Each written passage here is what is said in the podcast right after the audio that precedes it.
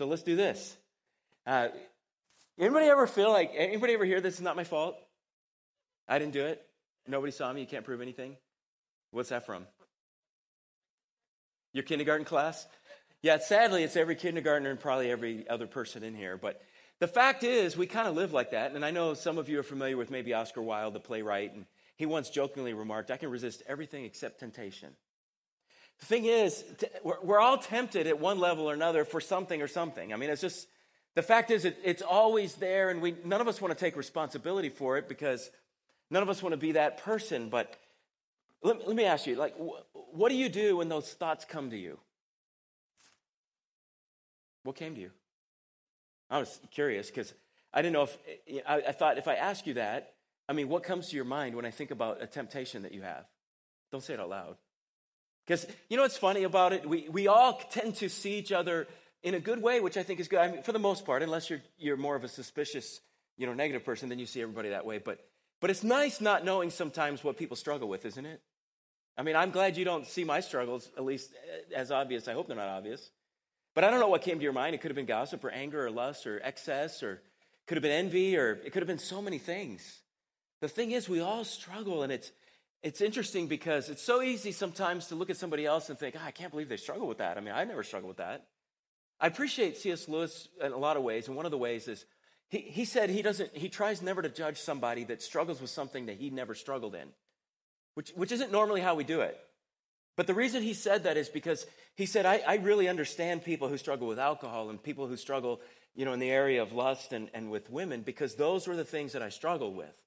He said, but if, if I see somebody who is mired in the addiction of gambling and they can't get out of it and they've ruined their family and all, I, I don't understand it. So because of that, I can't really, really judge them because I never had that temptation. That doesn't, it doesn't make sense to me. It doesn't draw me. And I, I don't struggle with that.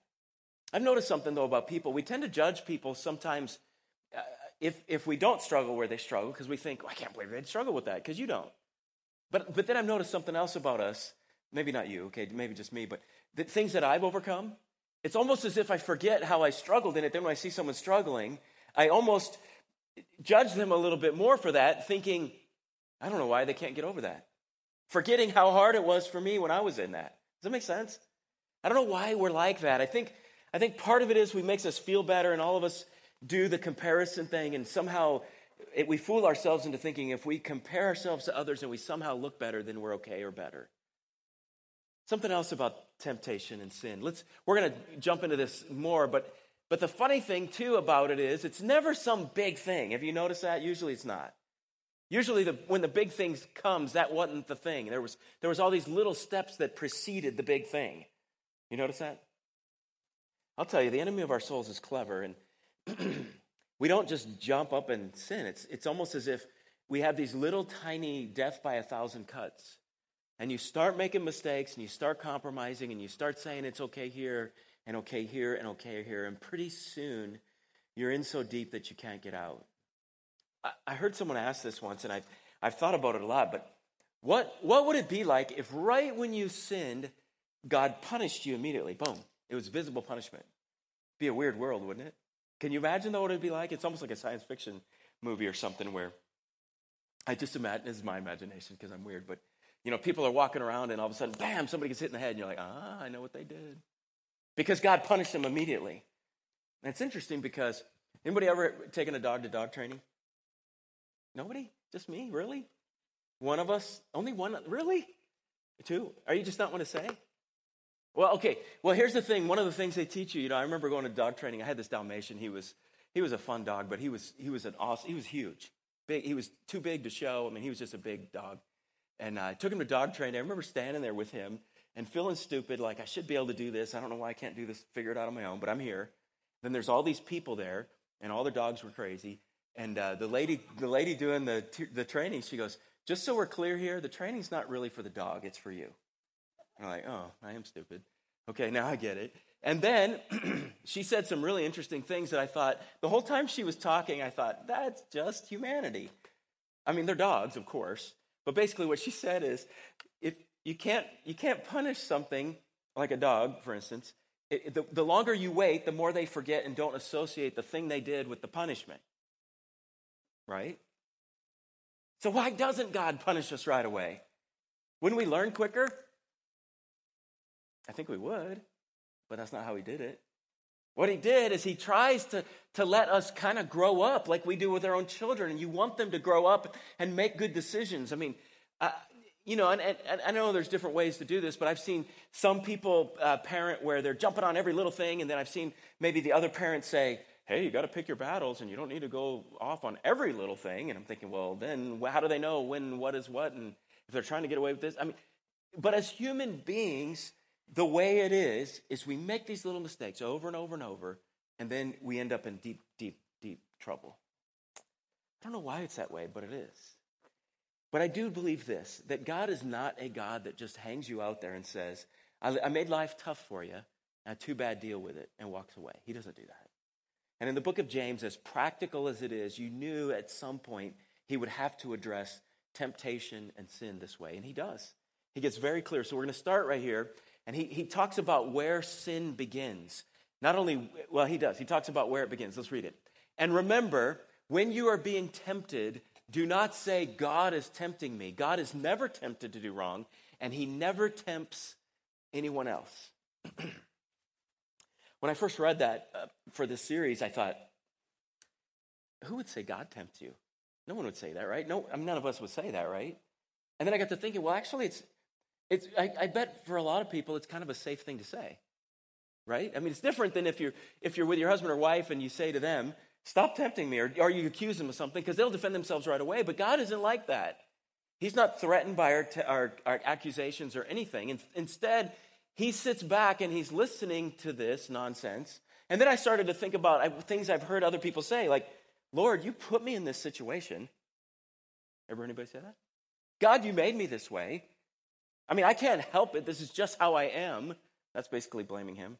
How about, Lord, you gave me these desires, or God, you knew I was broke, or God, you knew I was weak in that area. In a way, I think we do blame him sometimes. But before we get too far off on that, I want you to always know He's never, ever, ever the source of your problems. Ever. Not, not even once. Not even close. That's not who He is. Not only does He not tempt, but He doesn't want you to be tempted. Think about even the Lord's Prayer. That's when, when the disciples came to Jesus and said, Teach us how to pray, and He said to them, Pray like this. Remember how it goes? You do it with me? Our Father, which art in heaven, hallowed be thy name. Kingdom come Thy will be done on earth as it is in heaven. Give us this day our daily bread. We forgive our debtors. And did you catch that part? We're supposed to pray not to be led into temptation. Why would he even put that in there? Why would he put that in there for the disciples unless it was a thing that for us as human beings, we need to be aware that temptation is there and it's out to get you, and you need to pray that God would help you with that. He wants you to pray that. It's not as if he's putting up, again, barriers that you can't climb. He wants you that way. But he doesn't tempt people. He's telling you, pray, make sure you pray not to be drawn into temptation. It's, look at this God will never lead you to a place where you are forced to do evil. He won't do that. He will not do that. So, no matter what, you really can't blame him. I know there's times where we try to blame, and we all try to blame. We try to get out of responsibility and make it as if it's not us. And you may find yourself in a tough situation and under a lot of pressure, but the bottom line is you're not forced to, and certainly not forced to by God. And He doesn't set you up to fail. He does not do that. That's not who He is. It would contradict both His holiness and His love for you. That's not the way our God is. You know, I think, though, about Adam and Eve and that story. I, I, you know, honestly, too, I think I've thought about more about that story in the last five, ten years than ever in my whole life. But I think about that story a lot because I've heard people debate well, is it a real story or is it an allegory or is it symbolism or is it really a literal Adam and Eve? Think about that story. The details in that story play out over the entire Bible. The conversation, the details of that conversation are, are put there on purpose for us. And as you think about it, think about some other things, and maybe I'm the only one who thinks like this, but why didn't God just make the fruit gross? You ever think about that? Don't eat that gross thing over there. Right? Wouldn't that have been a little easier for him? Have you seen that one? I think it's called a passion fruit, and it's got all the pokey things on it. I mean, what is that? Has anybody ever eaten that? I've never eaten it. I mean, I just thought, why? Why would you even eat that? But why did he do that? Why didn't he make it a little more difficult? Because the Bible says it was good to look at and it was enticing and tempting. Uh, was he setting them up? What lie did the, did the enemy try to get Eve to believe? If you look at that story, it's the same story that's repeated not only all through Scripture, but in almost everybody's life from time to time. What he does is this. Let's look at right in the Scripture.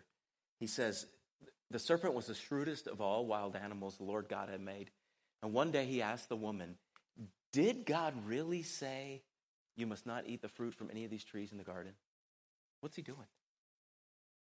He's starting to get her to doubt God's goodness. Does God really like you, really? Or is he just setting you up? Is he, is he trying to keep you from something good? Or is it, is it really that good?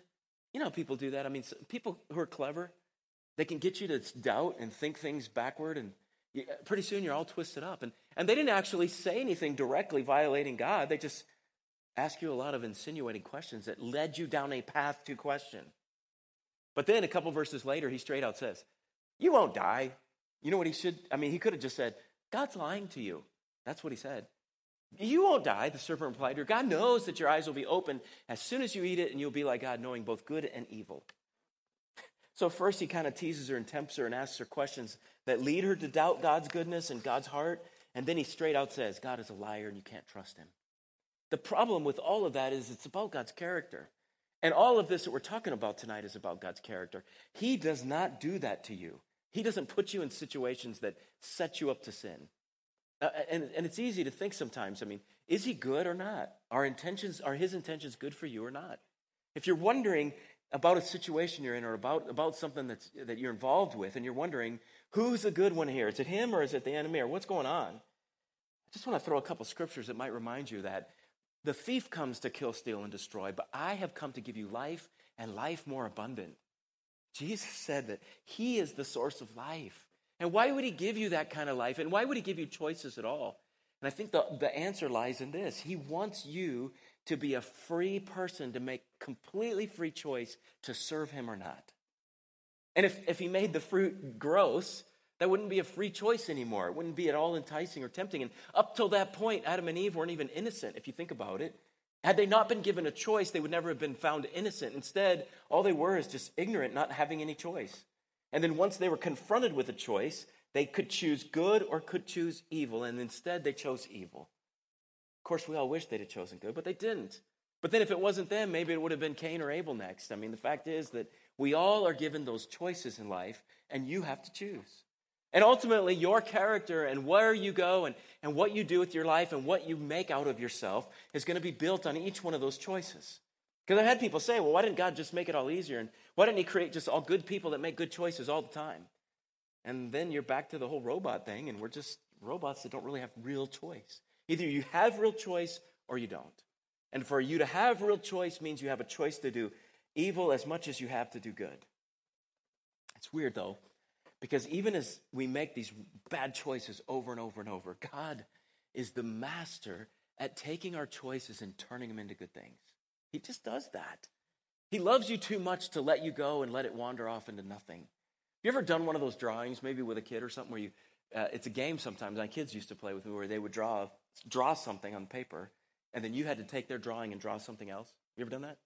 It's fun. Then they draw something, and then you draw something, and and it's funny to see how things that look like one thing end up being something totally, totally different. Of course, it looks better when they're actually good artists, and I'm not so much. So, but still, God is the ultimate artist in that. So every time we do make a bad choice, the opportunity is for Him to come in and to take that choice, and all things work together for good to them that love God and are called according to His purpose. And He masterfully changes those things around. You know, going back to that scripture when it said uh, temptation, that in, in the Greek there, you could actually translate that same word as trial. And in some versions of the Bible, it does say, you know, don't be surprised when you face many trials. Same word, temptation and trial, at least in that case, in that instant. What I want you to understand is that what God does is He takes those things and turns them into good. So I've had people say something like this to me. They said, like, like maybe this. I know somebody recently who lost their job, and they said, I think God, you know, took my job away. And I, I was really, conf- I was perplexed. And I said, really? Why, why do you think that? Well, I haven't really been serving him, and I hadn't tithed in a long time, and I feel like he was just punishing me. Said, really? You think that's what God does? Is that really how you think he acts? That he does that? Like he just took your, the car keys away because you, you didn't put any gas in it this week and you didn't pay your insurance bill, so your dad took the car keys away? Is that what he does to you? He goes, I don't know. I think so. I think I was just so bad he had to punish me like that. Wow. See, I don't, I don't think that's how Scripture says. But I do believe this. I believe you lost your job, and there probably is a reason that maybe you don't want to be honest about. I didn't say this part because, you know, but I wonder, maybe, maybe there's something that was else, something else going on, or maybe something you don't even know that was going on. But I did do this. I talked to him and I said, you know what I do believe? I do believe, regardless of why you lost that job, that God can take that situation and turn it into something good.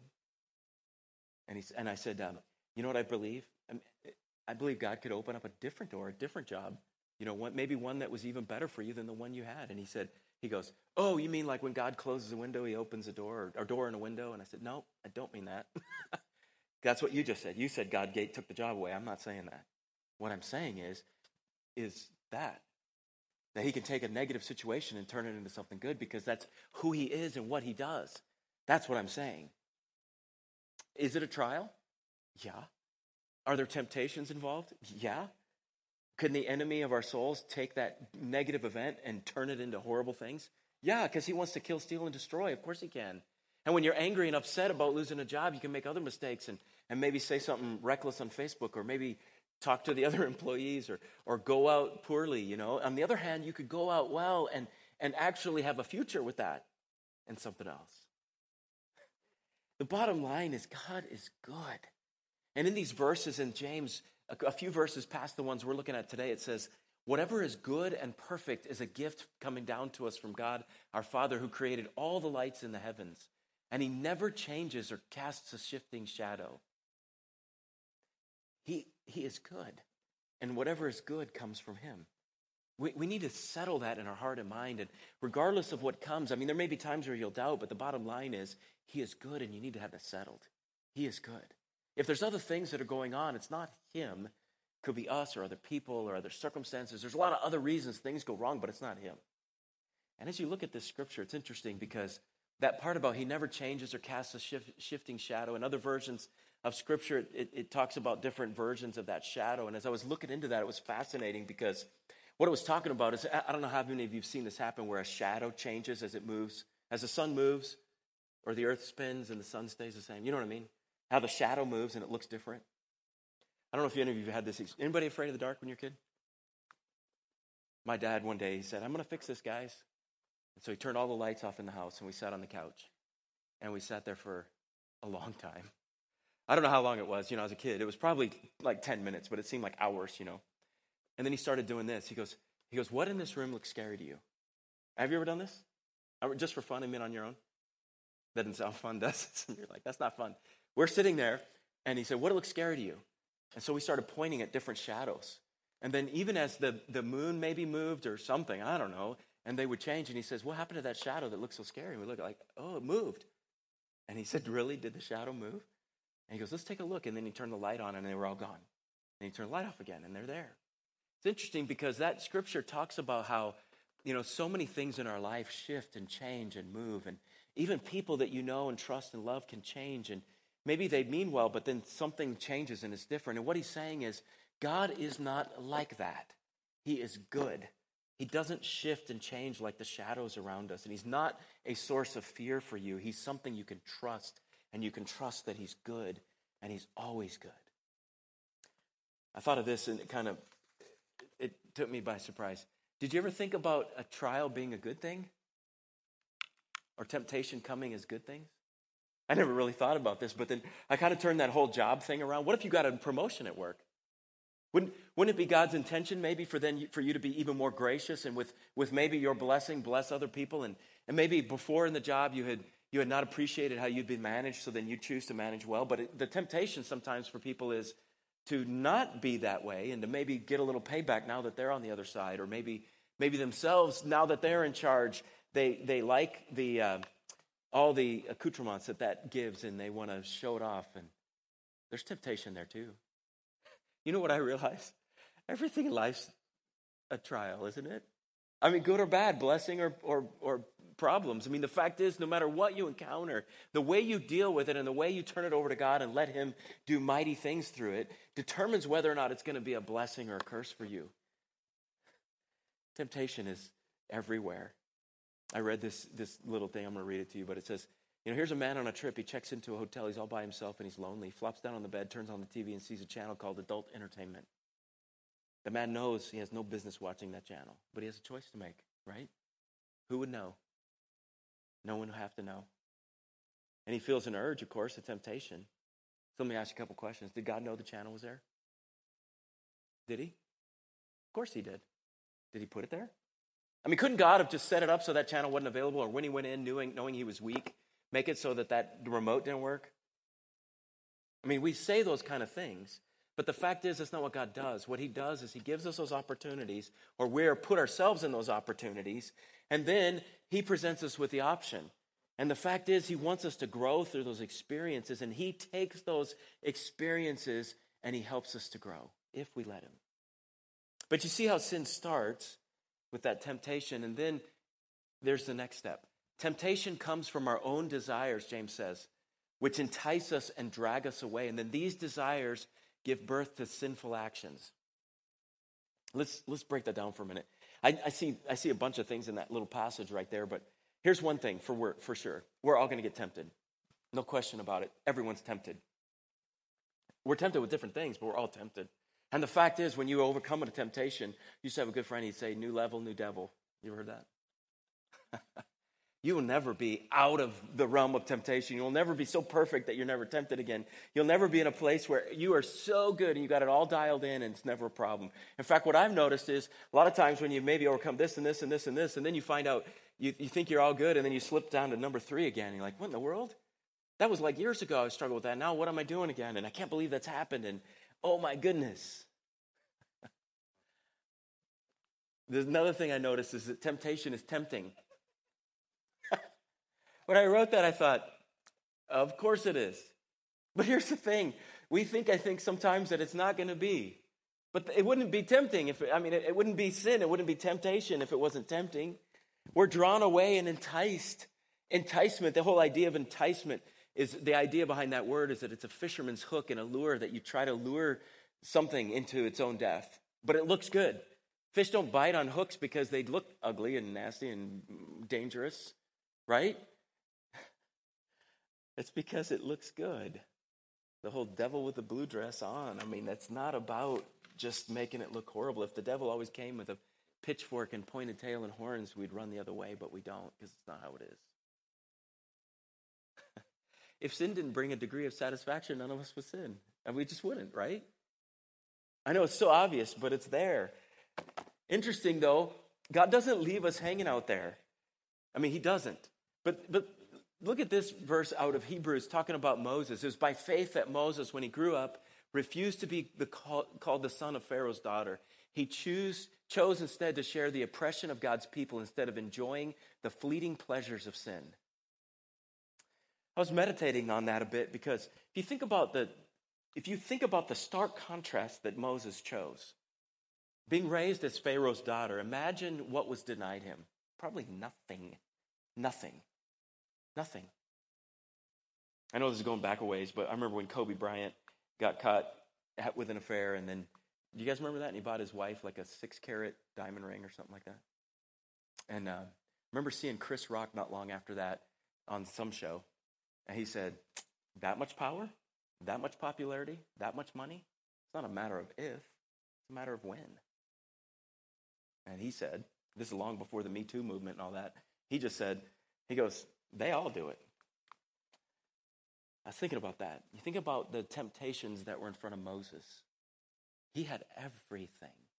But at some level, he realized, according to the book of Hebrews here, that sin, yes, it's pleasurable, and yes, temptation is tempting, but he, he was willing to go away from that. Scripture doesn't, doesn't lie or mince words about the fact that there's sin there.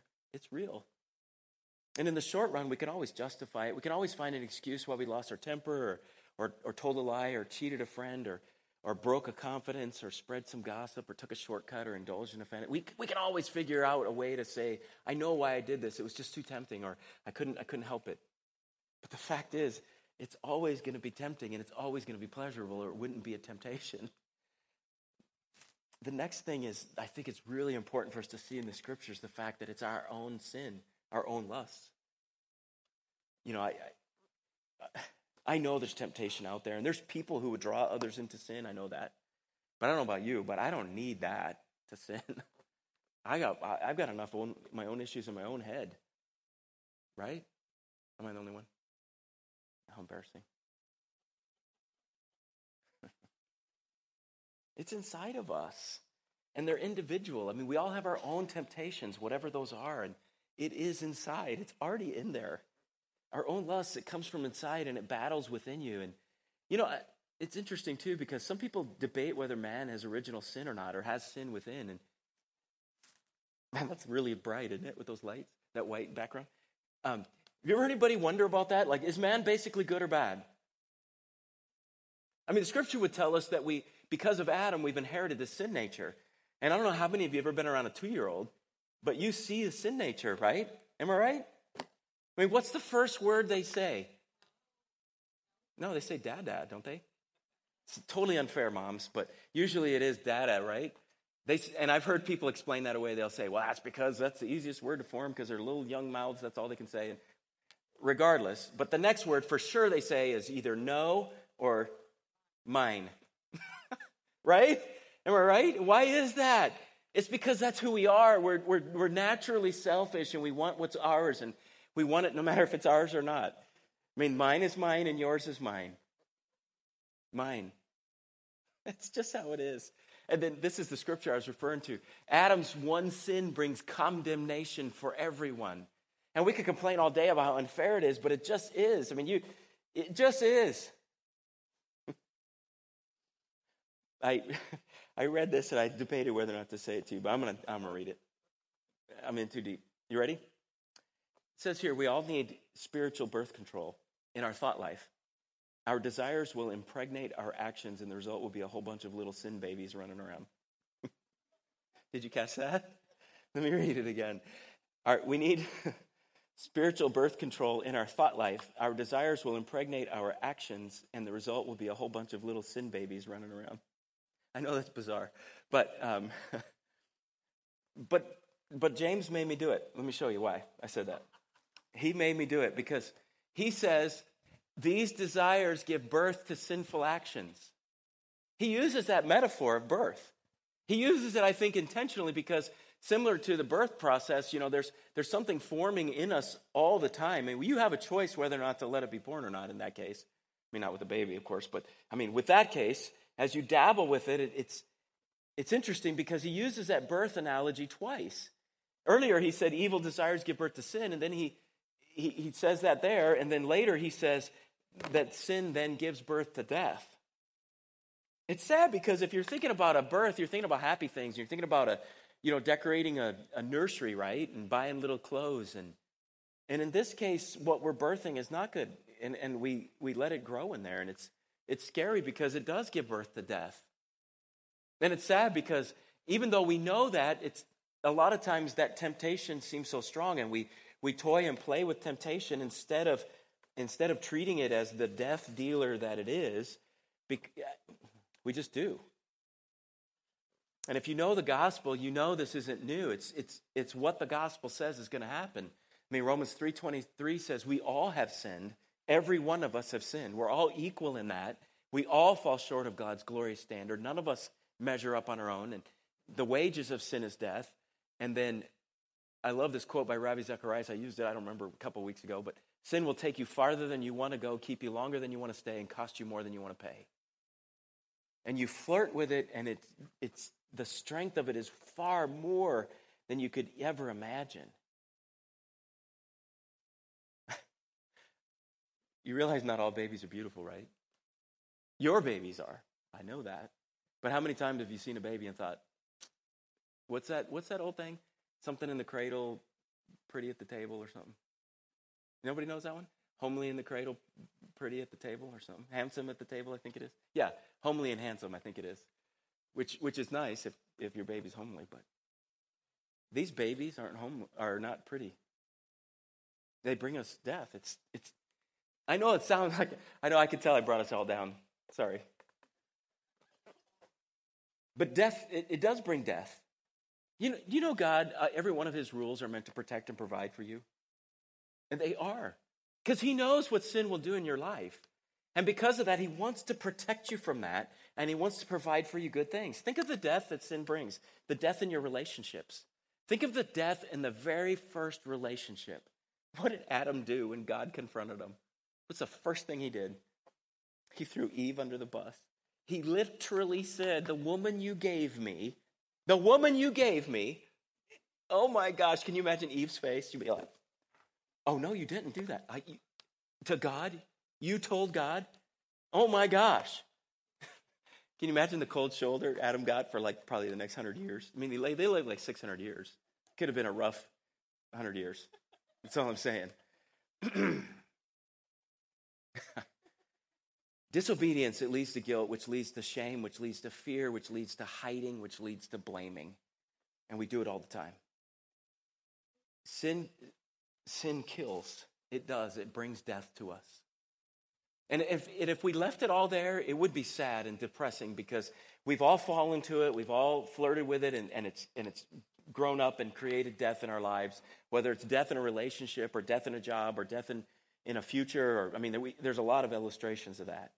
But, but there is a good side. And the fact is, sin does kill, but God gives forgiveness and then He gives life. He, he knows our, our frailty and He knows our sin, and He has created a way for us to then be free from all of that. Free from that. Doesn't mean you'll never make a mistake again. What it means is that when you make a mistake, He's going to help you to work through it and to be better the next time, and better the next time, and better the next time, and better the next time, and better the next time. And remember those scriptures we read? I, I, I, only used some of them, I used half of them. Did anybody notice that? I did it on purpose because I wanted to kind of build a tension there and a sadness. Because there's actually good in those verses as well. Let me, let's, let me show you. The wages of sin is death, but that's a really holy contraction, right? Or conjunction. Conjunction? But the gift, free gift of God is eternal life through Christ Jesus our Lord. The wages of sin is death. Yes, there's death and it's, it's horrible and there's evil and all of that, but the gift of God is eternal life through Jesus Christ our Lord. And, oh, sorry. I was reading that earlier today and I thought, you know what? It doesn't seem right that it ends with a period there, does it? Anybody else into punctuation? Problem is, in Greek, they didn't have exclamation points like we do. I think it should read like this Through Jesus Christ our Lord. You should be excited about that. Yes, there's death, but then God gives life. Then this next one, yes, Adam's one sin brings condemnation for everyone, but Christ's one act of righteousness brings the right relationship with God and a new life for everyone.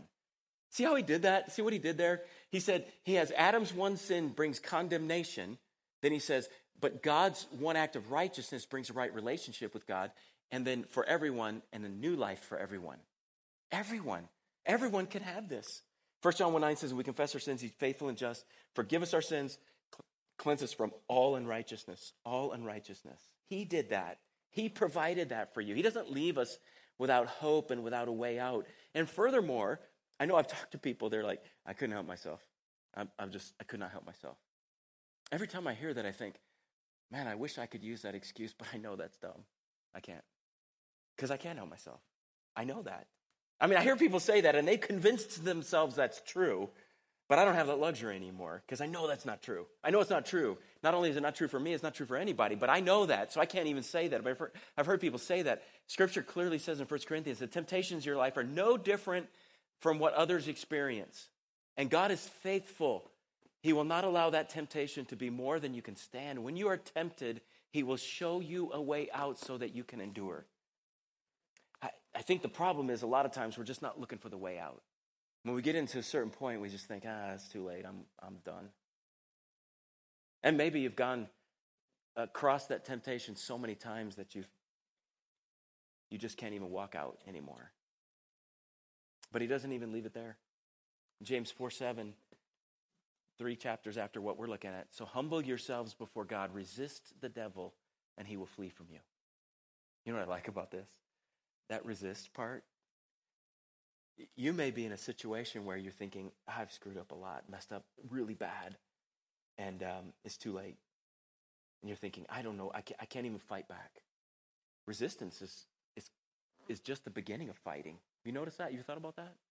That's resisting. He wants you to just start resisting. Work, work at at least resisting. And then that first part, humble yourselves before God. In the NIV, it says, submit yourselves to God.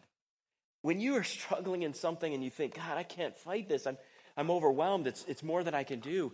Have you thought about praying out, calling out to Him and say, God, I'm, I'm way in deep. Most of the time, the enemy tells us, oh, don't pray because he won't listen to you now. You're, you're, you're on his bad side, or he's, he's not going to talk to you, or it's too far gone, or he's never going to forgive you. And the enemy's so good at fooling us like that. And don't even bother going to church. You're going to go there, and everybody's going to know. They can just look on your face and tell. They're going to be talking about you anyway, and they probably already have. And then none of them called you when you weren't there anyway. And he can come up with every single reason why you shouldn't even go. I would think you should do this instead.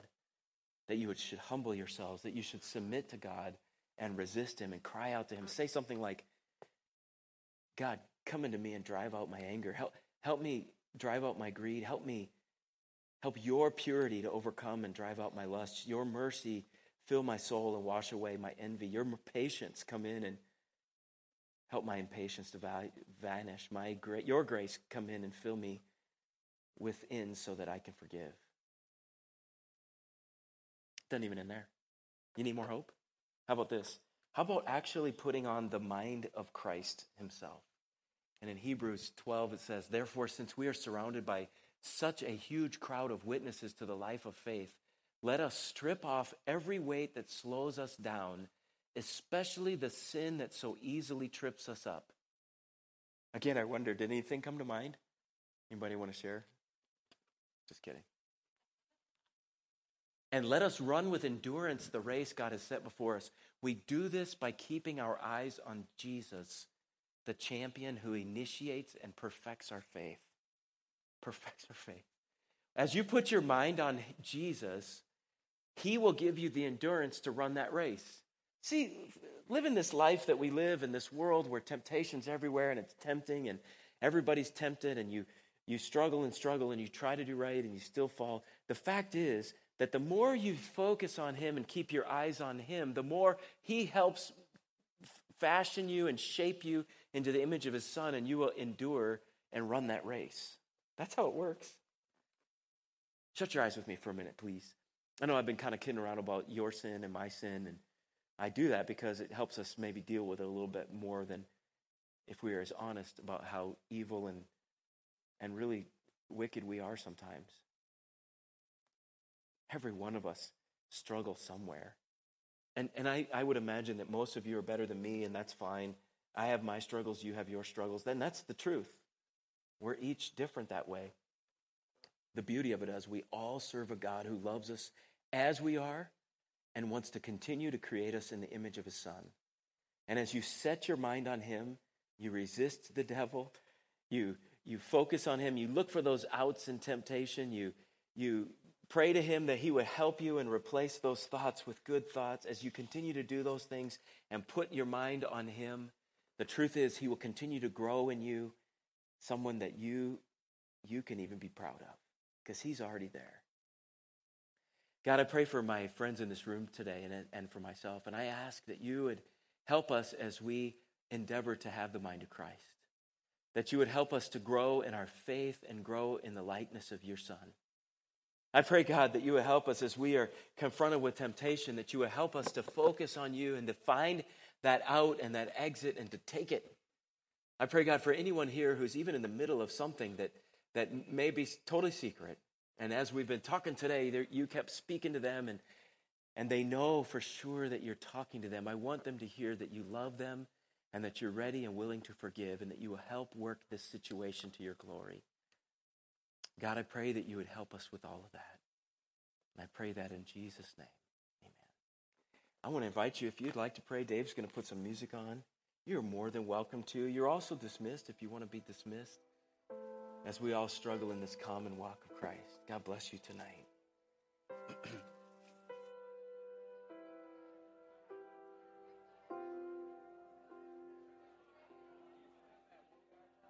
he is jealous for me,